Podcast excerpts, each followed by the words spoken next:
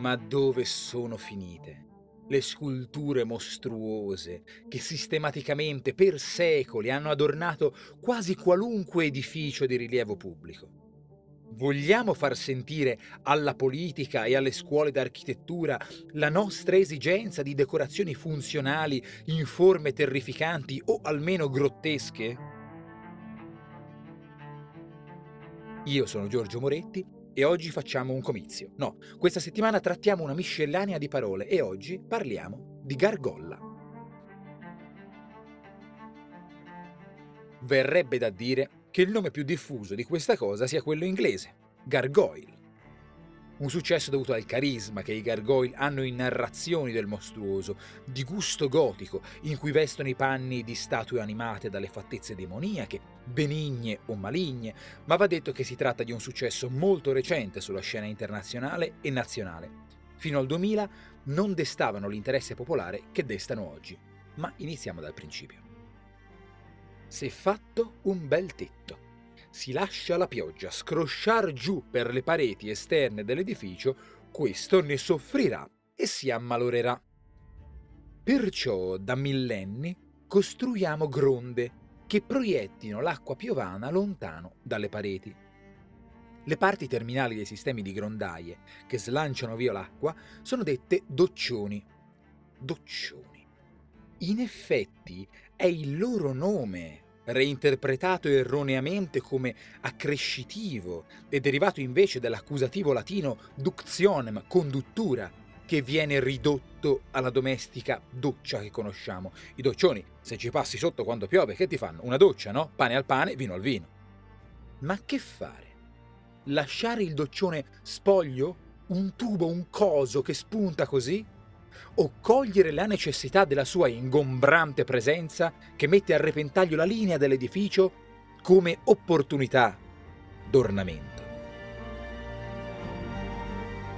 Di doccioni foggiati a testa di animale, d'umano o di creatura fantastica ne è piena l'antichità, dall'Etiopia all'Egitto, alla Grecia, all'Italia, quindi non siamo davanti a una trovata nuova della fantasia medievale.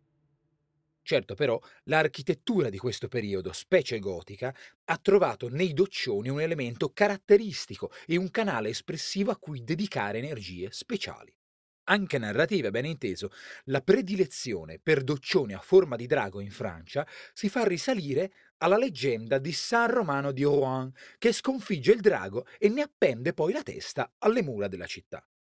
Sono storie mitiche, raccontate e riraccontate fra versioni e sovrascrizioni diverse e il nome della gargolla, gargouille in francese, non nasce dalla gran gola del drago o idee simili.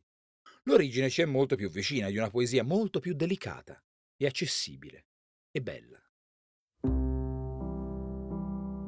Garg è una sequenza che, nelle lingue derivate dal latino, parla in maniera ricorrente di gole e di liquidi che vi scorrono dentro, anzi, specie del rumore che fanno. Il quadro etimologico è complesso e dibattuto, ma dovrebbe trattarsi di un'origine onomatopeica. Pensiamo al bere a garganella. La gargolla è un doccione che gode di una personificazione. Non butta acqua, ma la rigurgita da una gola gorgogliante prende un nome diverso dal doccione perché la sua maschera la anima, le dà un'identità. Di qui la specificità delle migliaia di gargolle che ornano gli edifici antichi, ma non solo, e che popolano le città d'Europa. Un passaggio essenziale per l'ulteriore mostrificazione delle gargolle è l'abbandono della funzione di doccione. Devono lasciare la funzione architettonica per conquistarsi l'indipendenza.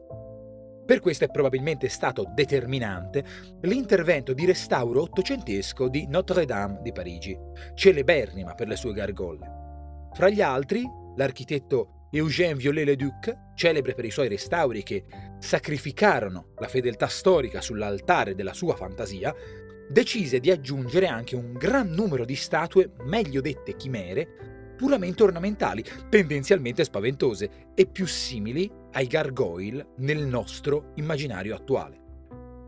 Certo più delle gargolle originali, che in pieno spirito medievale, sputando acqua, tiravano in ballo monaci, bestie e mostri in una ridda di significati ironici e allegorici. Potete trovare la petizione per raggiungere una quota di gargolle di almeno... No, ma se c'è, la fate, la firmiamo. A domani!